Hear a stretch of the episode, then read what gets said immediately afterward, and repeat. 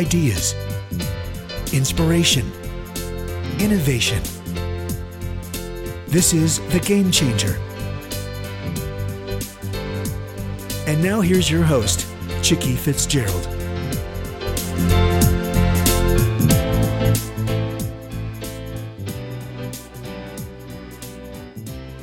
Good afternoon. This is Chicke Fitzgerald, and I am so, so thrilled to have a guest back that had been with us a, a number of years ago. We talked about her previous book, which was called Up Pursuing Significance. And uh, our guest today is Joan O'Sullivan Wright. And Joan, I am just so thrilled to be talking to you again. Oh, thank you, Cheeky. I am too. And we're going to talk about your new book, and uh, I'll share a little bit about that in a minute. But for those who didn't get to meet you the first time around, can you give us just a thumbnail for our listeners? Uh, about myself? Yes. Okay. and you yes. can start that whenever you want. You get to pick the entry point. Okay. Um, I I am um, a an executive coach who has had the opportunity to be become an author um, uh, two times, and um, from that I also do some speaking. But probably where my proudest uh, moments are is the opportunity to to work with leaders in their organizations in a space of linking leadership and life together. And I, I have uh, experienced this myself in my own life um, when I've uh, tried to com- compartmentalize things, and uh, it has always backfired. and uh, I, so my uh, my work in the last, I'd say, 15 years is to really personally be that same person, both um, uh, when I'm in my vocational space, um, uh, working with leaders and companies, but also when I'm a, a wife and mother at home. And it's been my greatest challenge and probably my biggest joy. Um, I my our home is in Charlotte, North Carolina, um, and we are empty nesters. We have three adult children. Um, one who lives here in Charlotte with us, one who is uh, moving here this summer, and hopefully we'll we'll we'll end up with all three uh, in our in our hometown uh, along the way. And we have two puppies. Duncan is our our two year old puppy, and he has just become a therapy dog. And then we have a senior dog, Molly, um, who's a Jack Russell. And so they are my companions during the day because I have a home office. Oh, how great. Well, you know, it's it's interesting because when I first interviewed you about your last book, uh and and that book shared uh some experiences that you had uh actually climbing Mount Kilimanjaro.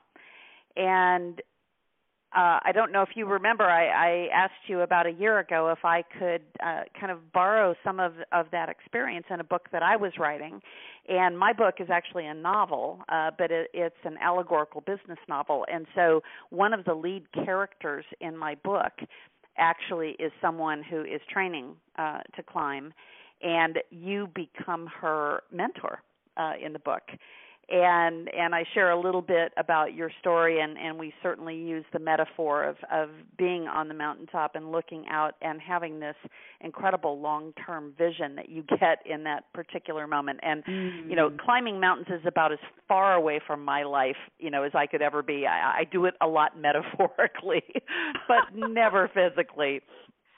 So um how did you get from that first book to this book? And and I haven't shared the title with our our guests yet but the title of this book is Soul Links pursuing multi-generational significance. And and just as we were getting on on the phone I was saying you know that for me when you take a look at some other generation's experience and you know my my kids as well as as spending time uh with with my elders you know you you get out of yourself for a moment. And and I think we mm-hmm. don't spend enough time out of our own perspective. So so give me a little bit of a bridge uh, between up and soul links.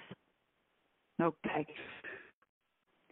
Well, to be honest, um, I had not planned to write a second book. Um, Up was a a big, big venture for me, and it is a a book with a lot of girth to it and a lot of uh, versatility. And I I thought I had had done the book um, for my life, and um, and I was on Friday mornings. Um, I have the luxury of um, sipping coffee uh, at my actually at my kitchen table um, with oftentimes either Morning Joe or the Today Show on in the background, and uh, I was getting um, uh, this alert on on the TV, Brown breaking research, um, uh, some uh, critical information about um, uh, elders and millennials, and I thought, holy cow, um, I need to listen to this. So, stop what I was doing, and after after the commercial break. Uh, this wonderful psychologist came on and she shared um, this um, this research uh, that just knocked me off off my um, seat. Uh, and the research uh, describes that uh, today's elder generation is more depressed and isolated than any other time in history. And Chicke, they um, believe that they become ir- irrelevant and unneeded. And mm. at the same time, today's younger generation, uh, our millennials, are more depressed and disheartened um, uh, because they're fearful about their futures and they haven't lived life long enough to see uh, these hard times through. And the psychologist is saying, we put these two cohorts together and magic can happen because the two of them can feed off of what what can be hopeful. Right. uh, and i you know the reason why it grabbed me so much was um I had witnessed this with our oldest, my stepson, who had this kind of relationship uh, with an unlikely uh, next door neighbor, an older woman. So I saw that all flesh out. I also um, had two, three three adult children, three millennials. I have, you know, a mother who's a senior, and as AARP would classify me, I'm a I'm a I'm a senior as well. I'm eligible right. for a lot of different t- discounts. So it just grabbed me and um and I and I thought to myself, I need to I need to write. And that's um oftentimes Chicke how I make meaning out of things. Um, you know, you you might remember from when we talked um with up my climb up Mount Kilimanjaro, um, my journal um, was probably the most important tool that um, made meaning out of that experience. And then I knew um, when I heard this research and the power behind these two unlikely generational co- cohorts coming together in a one to one mutually beneficial relationship that there was something really uh, important there. Um, so uh, I started out with a blog, um, and then I got in touch with my editor, and um, I said I can't stop noticing um, the power behind this, and so much different from the first book, which is probably why I hadn't planned on writing another book again. Um, this book came together in um, in less than a year. Uh, my first mm. book it took me over four years. Oh my, um, I don't yeah. remember that. yeah, and and and it's a it's a I think it just came from a place of um just heart, um a place where there was um a sense of, you know, this this message here is something for all of us especially in a world that feels like it's upside down. You know, um, yes. I think uh, one of the reasons why I woke up woke up today on the wrong side of the bed. Um, as we talked about at the at uh, the beginning of our call, was I'd spent a little bit too much time this week in um, places of uh, no control. Right. and we can make a difference in the quality of our life and the joy and um, just the uh, incredible gifts of, of being in support of others. And uh, again, these soul link relationships um, are a great arena for that. Absolutely. Well, you know it's it's so funny because when you when you talk about the time that you sowed into the other book and and it, it really is like sowing seed because you don't know what is going to come out of it. Uh and and certainly you couldn't predict what would come out of your climbing experience and then uh you know as you said uh, as things uh happened in your life that that led you uh, to put this set of thoughts uh, into print. Um, you know, I I see the picture of of a stone, you know, falling in water and and just the ripple effect. Mm. And certainly your life, and, and we've never met, uh, you know, which is is actually quite amazing when you think about how you've impacted what I have done just out of that really brief conversation of of the interview about your first book and and it it colored so much uh, as I was writing my book and I think about the people Mm. who will read that and take away from that Yes. um you know so you know and and you and I aren't so very different in age but you know there there is is still a generational difference but I think about the people that I have um had in my life and and I unfortunately lost my both of my parents but but my mother specifically uh the loss of her impacted me.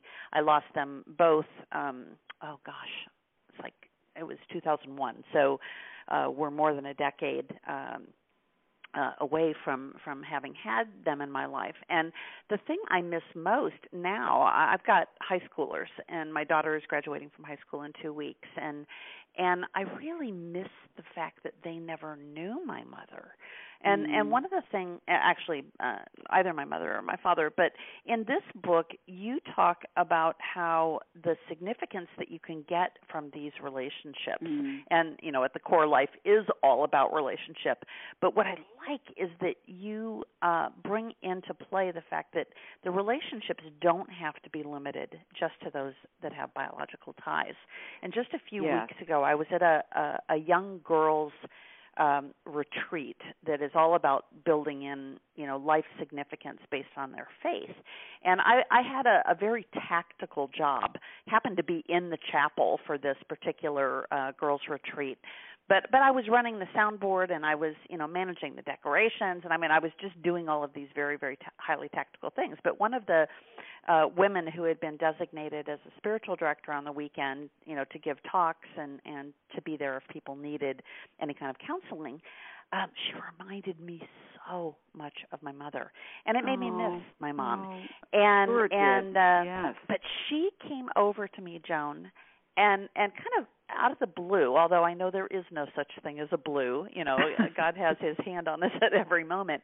She handed me this little vial of mustard seeds. And of course, you know, as a, a believer, Oh, you yeah. understand the significance of those mustard seeds is that if we have just that little amount of faith, that um, you know, God can do anything that we ask or imagine. And I'm at that place and you know, you talk about how you got up on the wrong side of the bed. I've been, you know, like living in that place all morning of just being overwhelmed by um you know, just uh, tactical stuff, right? Mhm. And so that moment of having that vial of mustard seeds in my hand, and and I happen to have the gift of faith of really believing that everything is going to be fine.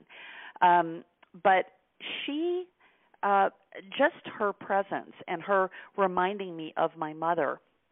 Um, Mm. I, I asked her if we could get together for coffee sometime so that I could really sit at her feet and learn from her. And I think she was stunned because I found out later when I did meet with her that she doesn't have that level of self confidence to think that she really has anything to give. Um you know, I mean, as far as significance for a businesswoman like myself, right?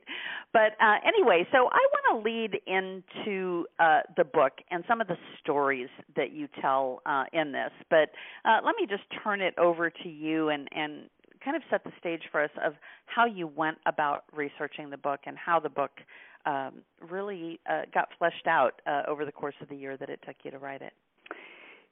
Yes, and and I thank you for sharing your your story um, with the woman who gave you the mustard seed. I I, I think about that's that's exactly um, what this. I hope that this book helps us recognize uh, to take that next step. Um, for her to reach out to you, you to return it with uh, "Let's have coffee," and then you just never know where it takes off. So um, that was a beautiful story. Well, I one of the things that I really felt grounded in uh, to get this book underway was this research that this um, professor from Boston College, which coincidentally was where I went, uh, where I received my my master's degree in clinical social work, and so this wasn't some sort of feel good um, kind of thing. There was something very distinctive between um, the uh, adult child and the elder, so that the um, the parent generation or the, the, the middle generation in there um, really has um, has nothing to do with it. And in in so much of um, and I know this from our three kids growing up that oftentimes the parents uh, were so busy focusing on helping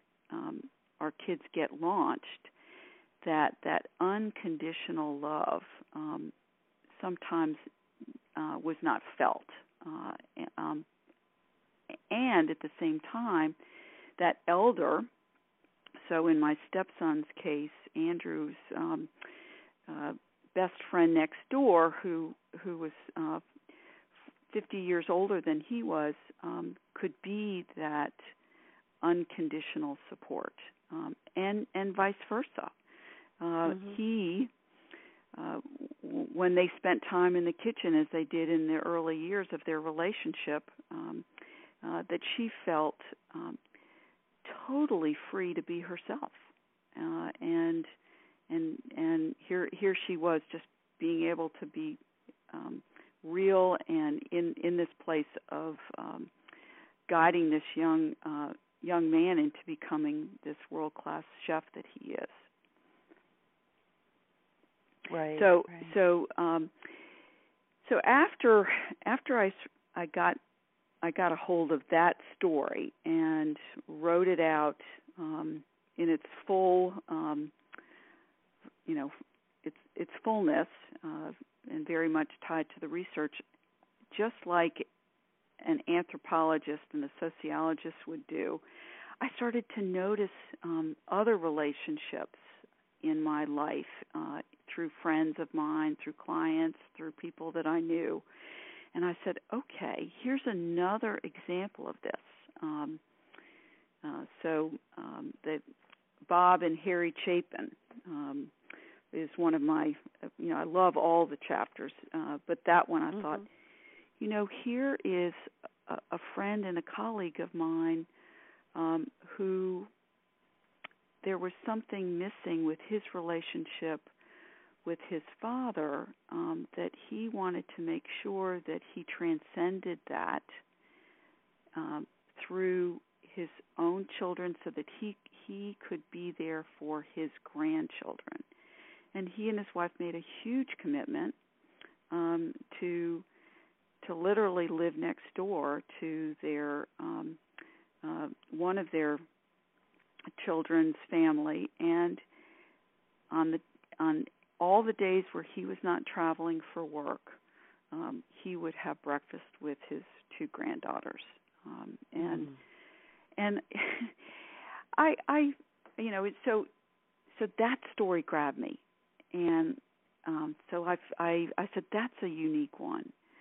Um, and then somebody had shared with me um, a story about an Alzheimer's um, patient whose family had found a really, really unique um, place for her to live, and they creatively um, knew this um, about this cross generational relationship connection.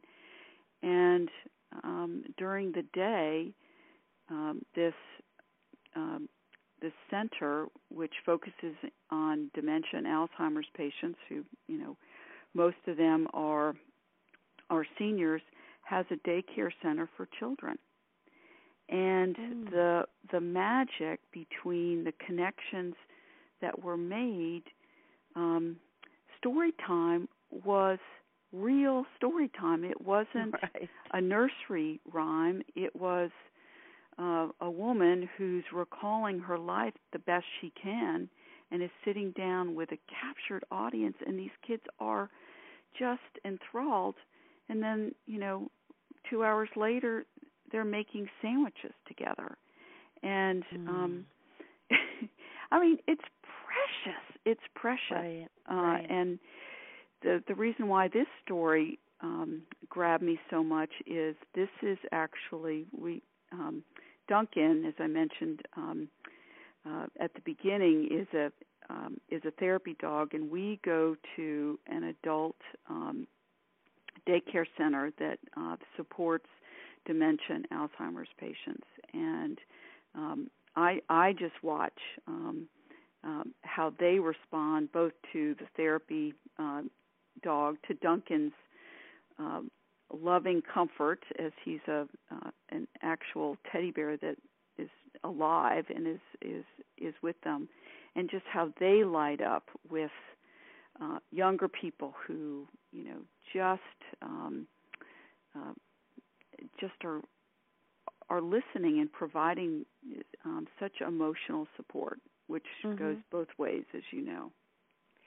Well, I'll tell you, as as a serial entrepreneur, as you're talking, you know, of course, my mind goes to how can you institutionalize, you know, the the learning and the power in what you described of of taking preschoolers and like regularly involving uh seniors in that and and how can you use that uh you know really to um, and institutionalized is probably the wrong word, but I, you know, I'm trying to figure out how you get that word out and not have it just be an anecdote that appears in your book. Yeah. Oh, I know. I mean, this. Um, there are many days that um, I think, you know, how do I, how do I move out from um, just this story? And I had a um, just this week I um, had a chance to to speak about the concepts in Soul Links at uh, Temple Bethel, which uh, here in Charlotte they um, were beginning their their week of services in remembrance of the Holocaust. Yesterday was Holocaust Remembrance Day, and they invited me in to be um, part of their um, their senior program. These are folks 55 years old and older, and there were about a hundred of these uh, elders, seniors. Um, the first part of the program, two of um, two of two of the um, community uh, shared their stories of being Holocaust survivors, which was mm. just breathtakingly um, um, moving. Uh, and my husband, coincidentally, and um, he and I had just returned from um, almost two weeks in Israel, and we had been to the Holocaust Museum in Jerusalem, and so I was especially um, riveted, um, um, you know, by listening to uh, two survivors. Right. And then the invitation that they gave me to talk about about Soul Links. And what was so great was, you know, just as you say, how can you move these stories out? Is um, the tie-in we were all able to make is is that for for us um, as a world, um, the the survivors that remain um, from the Holocaust are um, fewer and fewer and fewer uh, each year. And how do we make sure that we never forget? And so we all said it's through these soul link relationships. You know, how do we get to um, these young people who, um, you know, need to know about um, what happened uh, right. during World War II, um, and you know, uh, and you know, I could go on, but it just so so this week I did a good job of um, getting beyond the book. You know, you were when you were sharing the story uh, about having breakfast, you know, with the grandchildren. Um, we we made a decision. Uh, gosh, it was o- over a decade ago now, and it was it was after my parents had both died, and mm. my father-in-law uh, had had a stroke about the same time that my mother did, and and so he had been in a nursing home in um, in Atlanta and we had lived in Atlanta for a while. And then we made the decision decision to move to Florida knowing that we'd have have the struggle of having to move them here. And we we did end up moving them here. And and my mother-in-law we found her a small house about 15 minutes away from us.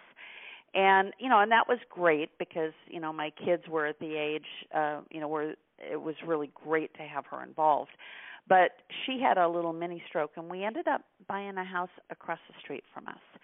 Oh. And my mother-in-law and I uh, got along well, but you know, she wasn't somebody I would naturally have gravitated toward. But I can tell you that during the time she was alive, and you know, she has since passed. She lived to 92.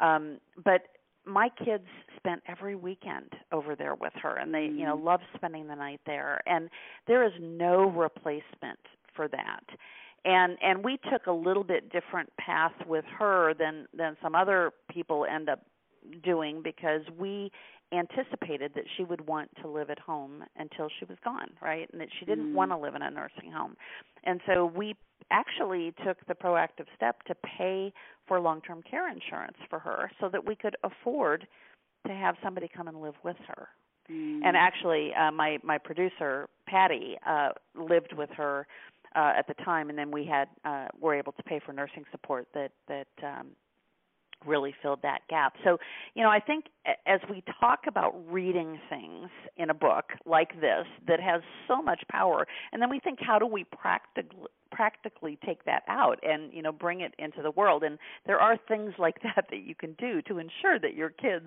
actually do get to know your parents while they're living and you know for me doing that with my mother-in-law was because I couldn't do it with my own parents mm. well and I think um I really want to emphasize the point um here that you're able to look at your life and say here's where I have done this. Um, so part of this is um, part of my hope for this book is you know both to challenge um, us to go farther and um, to uh, to make connections with um, unlikely um, uh, folks that you, we may not otherwise, but also to look at what is going on in our life and where are we doing this, so right, that we right. you know we can um, we can we can own it and um, uh, and and and know that um, just as as you know you described this story with your mother-in-law and reminds me of um, this great book um, being mortal which uh, you know that could have been one of the examples in um, this particular doctor's um, uh, story that you know you you knew what um, she really wanted, how she wanted to design her life um, and to live at home. Right, right.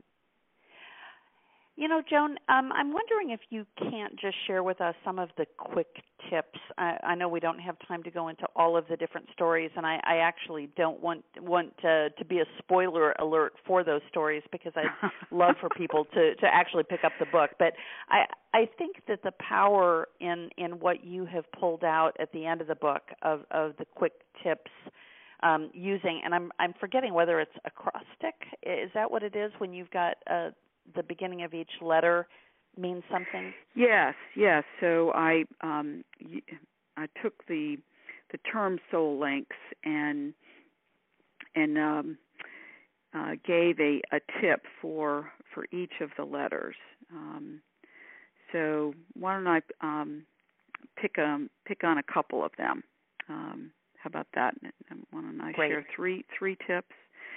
Um, the first one is um, is share, uh, obviously standing for the S in Soul Links, and the the stories that I notice that really are the richest and the the long lasting. It's not about doing; it's about being together, and what I am am noticing, um, as much of a bad rap that the millennials get, um, they really do um, uh, understand the value of just being with an elder, um, mm. and they are captivated with the stories. I mean, they just can't imagine um, what life was like just listening to a radio. Um, and um, and then um, I think what's so beautiful is they start to feel the emotional support that they're getting from the elder that they're with. So the first thing is, you know, really looking at um, sharing time, um, and it really doesn't matter, um, you know, uh, what you're doing. It's it's it's about being together. Um, the second thing um, I think that uh, I want to pick up on is the opportunity to uh, create some rituals that uh, can be part of the relationship. And I've got um, uh, two fun examples. And the the key thing here is to uphold those rituals, and they're rituals that you share. So, uh, um, in one of the stories, um, uh, talk about a a, grandmother who made incredible strides with her her grandchildren and then her grandchildren's friends where she had a special refrigerator um in their home. And so when the grandchildren came over all of their favorite snacks and drinks were in that refrigerator but the parents were not allowed um to go into that refrigerator. That was their refrigerator. So no doubt that when those um young people came that um, that refrigerator needed to be stocked. Um, mm-hmm. um, but also that the the, the grandmother um, definitely wanted um, to see the excitement of them receiving that. Um, so you know, upholding uh, agreements. Um, I've got another example of um, uh, of a grand mentoring relationship that started with letter writing and this goes on today. I mean, I've I've uh, tracked this relationship now for I think it's it's um, their letter writing um, lasted about uh, it's been going on now for about eight years, and um, but there is that upholding, you know, not to go uh, letter silent. That um, right. you know, there. So so I think there's there's um that thing that piece around keeping agreements you know do right. what you say and say what you do well and it's interesting that particular generation uh you know our our grandparents and and my husband's uh mother the one thing struck me about her is she and her sister and and her sister is still alive at i don't know 95 or 96 now they called each other every single week at the same time Oh, and you know, I realize example. now, uh, and and it's funny because now occasionally I will get a call from her sister, and I know she misses that connection. But that was an example of an agreement that they had made, and you know, I've actually reached out to my own sisters and said, you know, we probably should do that because then we'll know if something's wrong because we go months without talking in real time. You know, we'll we'll text now and again, but um, we don't have that weekly connection. And now with tools like conference calling that are so freely available and, and free, um, you know, we can have that agreement, you know, to connect with people and you know as as you say in in um, this this acrostic that you know sharing and observing what they're saying and what they're not saying right Mm. and, and listening um really listening and not just waiting to say the next thing we want to say right Exactly, exactly. Yeah. And and we have to be um observers of ourselves in that. Uh and you know, cuz we um sometimes sort of lose sight that the other person isn't responding because um there isn't the mutuality that um I think is so cri- critical in this um that Mhm. relationships die off if there isn't uh, a giving of gifts on both sides. Um, and I'm not Right. talking about uh, material gifts. It's it's the gift of the of of the relationship, um, the extending of the soul. And the the, the last one um, I would I would say is um, t- uh, taking a stand for the other person, the S. Um, and I, I think there's something that um, young people um, and the elders can do for each other. Um, so the young person, from the standpoint of, okay, I'm taking um, I'm taking my uh, grand mentor out to lunch. Um, I'm going to make sure that I uh, take enough time to get there and realize that this is not like taking a buddy of mine where we'll quickly hop in the car and we'll go.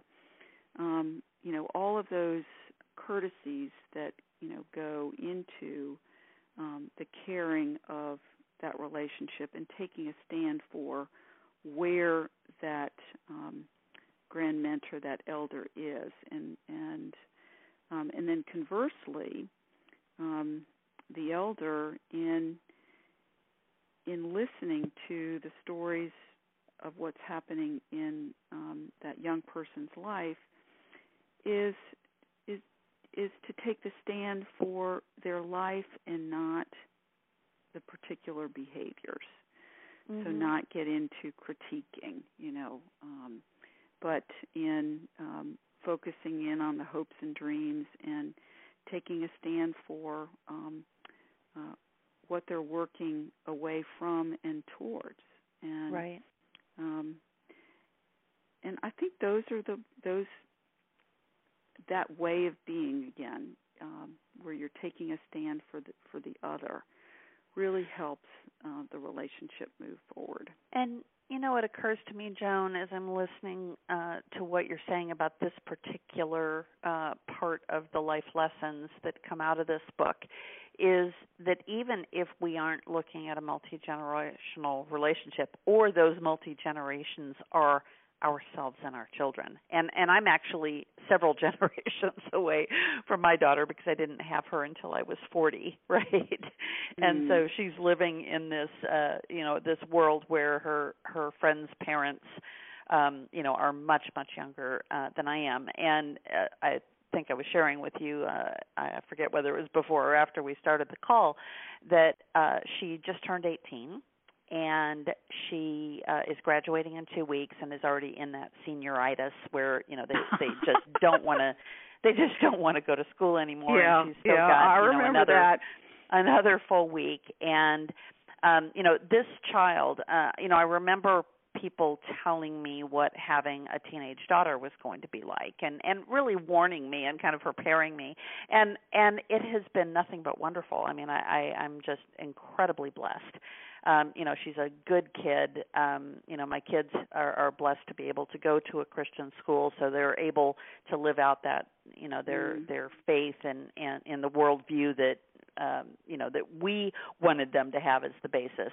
Um but so a, a couple of months ago my my daughter approached my husband and and she had dated a guy for about 15 months you know kind of thought he was going to be the love of her life and and that she was going to be the you know marrying the high school sweetheart uh story.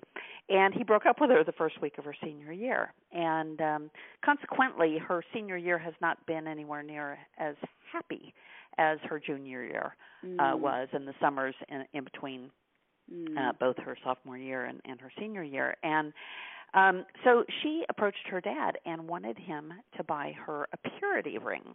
Uh, and for those who don't know what that oh, is, yeah, she yeah. wanted to declare that mm. she was going to stay pure for her husband. So, you know, I was just so incredibly proud of her and um you know they didn't involve me in it which actually was quite appropriate that you know it was between she and her father. But then she starts lobbying okay she's turning 18 and you know my kids uh like many kids start thinking way ahead of time of what they want for their birthday right? Yeah so yeah. lo and behold my daughter has decided that she wanted a tattoo for her birthday now, you know, I'm in my late 50s and when I was young, the only people who had tattoos were, you know, guys who had been in the navy and and the guys who rode motorcycles and and wore leather, right? Right, and and right. that's what a tattoo meant. Well, she wanted a tattoo that uh, embodied Ephesians 6:11, right? So she wanted a sword Oh, and the yeah. words fully armored.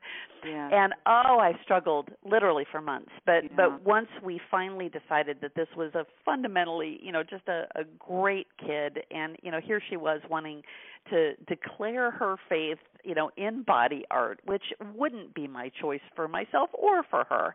Mhm. Um but you know, I had to take that stand that what she was taking a stand for for herself, while not my choice for her, um, Yeah. was actually going to be a good thing and was going to allow her, uh, you know, to declare her faith when people would see her in a swimming suit or you know in workout clothes at the gym or or whatever it was, and um, you know I, I think we can learn from the lessons in this book how to better communicate even within our own families and and then certainly take that beyond uh, in these other relationships. And it's been Yeah. funny because I, as as we posted pictures of her, she took this beautiful picture at prom. Um, you know, where it was uh, a black and white picture of her looking off into the distance over this water, and and her her sword was sticking out of her prom dress. Um, you know, and, and different people were posting what they thought of that, and I found myself taking a stand for her, right? and Mm. and those words actually came to my mind so it's it's funny that that would be here in the book Mhm. Um, yeah, I'm I'm very touched by that because that's ex- that is such a good example, and and it's not all, always our initial reaction, uh, and look how you came around to uh, being able to see really what it was, um, uh, and yet the difference between you know your connection with body art initially and that there was a much bigger um, piece for her that uh, represented her her character and her values and her faith and um, the stand that she was taking than the stand that you could take for her. right So um, that um, love that that uh, hearing about that.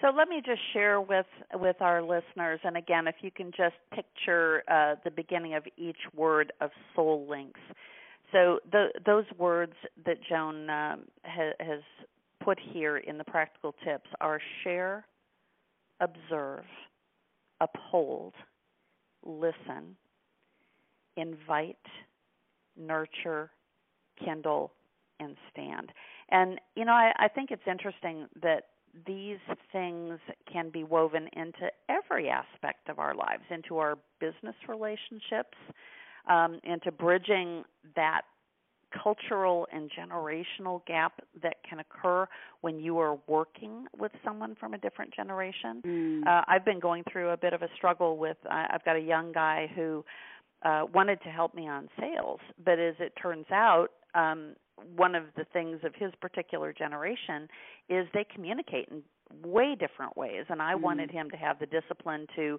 write down his conversations in our Salesforce system, and you know, and and I just could not get him to do it, and so you know, I I think having practical ways that that we can learn how to communicate even a, a business goal and and you know trying to nurture those relationships and and kindle interest uh in in the other person to understand you know why they're being asked to do something i i think that that can have really super positive results Mm, yep, yep. a good reminder. Yes, um, keep those tools out in front for all of us. Um, uh, you know, in in so many of our relationships. So, Joan, what's next for you? I know you said that you didn't intend to write a second book. Is, is there a third book in the wings, or are you uh, turning your uh, attention and your focus to your your coaching and your consulting work? Well, I think that's a very fair question. I um, I really don't um, have any itch.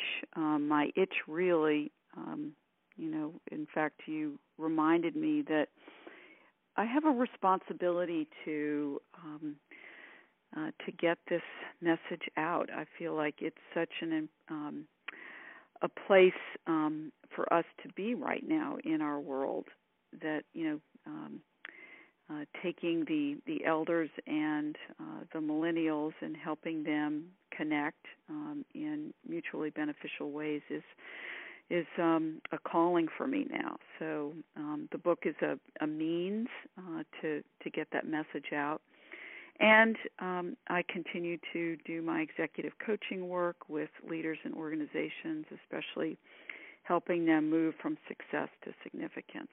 Um, so I'm um, I feel full. well, it it sounds like what this book has done is taken, you know, what what you have been doing, you know, as your day job and actually helping to flesh it out in new ways. I mean, I can see uh, you know, coaching senior executives and and part of the problem that companies have are people, right? Um, in fact, yeah. most problems can be drawn back to the relationships. Um, and you know, in corporate life, we so often see them jettison jettison off um, the older uh, folks, partially because they make more, right, than the younger folks.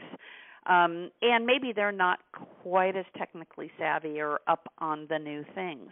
But it seems to me that there is a bridge here um, that could actually help executives tap in to the not only the the knowledge and wisdom um, and, and the institutional knowledge about an industry, but really to take those life events and and to create that bridge with the younger people and help them understand the value, uh, even in a corporate sense.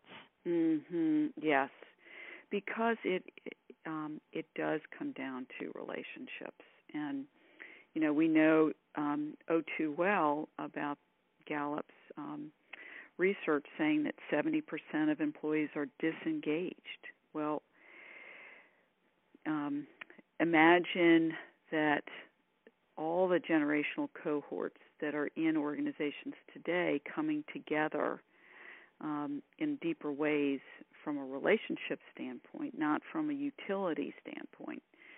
Um, how much how much more successful the cultures would be, and therefore the the bottom line. Right, right. So, Joan, if folks would like to follow you, get in touch with you, how would they go about doing that? Uh, two ways. Um, they can reach me on email at joan at o'sullivanwright.com uh, and also my website, um, o'sullivanwright.com fabulous. And and joan i just i so appreciate the time that you have uh, given us today on the show. And i encourage our listeners uh, to go out and get a copy of this book. And again the book is soul links pursuing multi-generational significance our guest has been joan O'Sullivan Wright.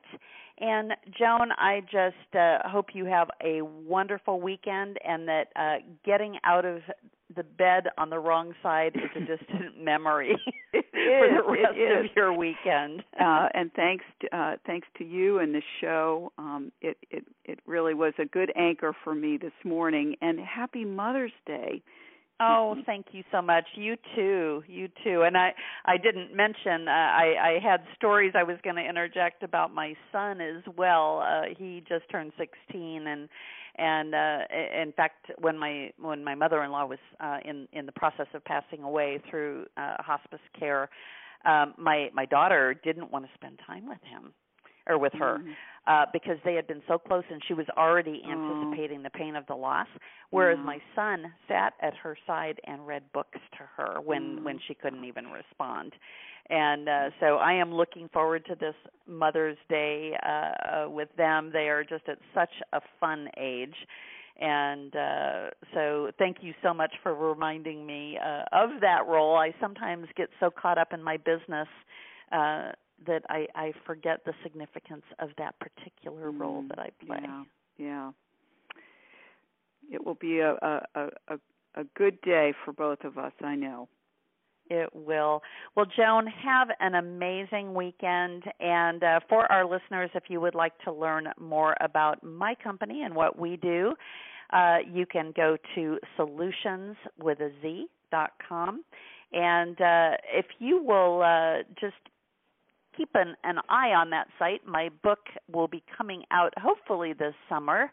Uh, and, and the book is called The Game Changer, uh, which is how we have now rebranded this show. We used to uh, just focus on executive women, but uh, we really want to reach out and help people really change the game of, of their life and, and wherever you are in life. And so having authors like Joan on to share these different uh, practical ways uh, really to change your game is, is what this show is all about. So thank you for spending your time with us and we hope to see you again soon.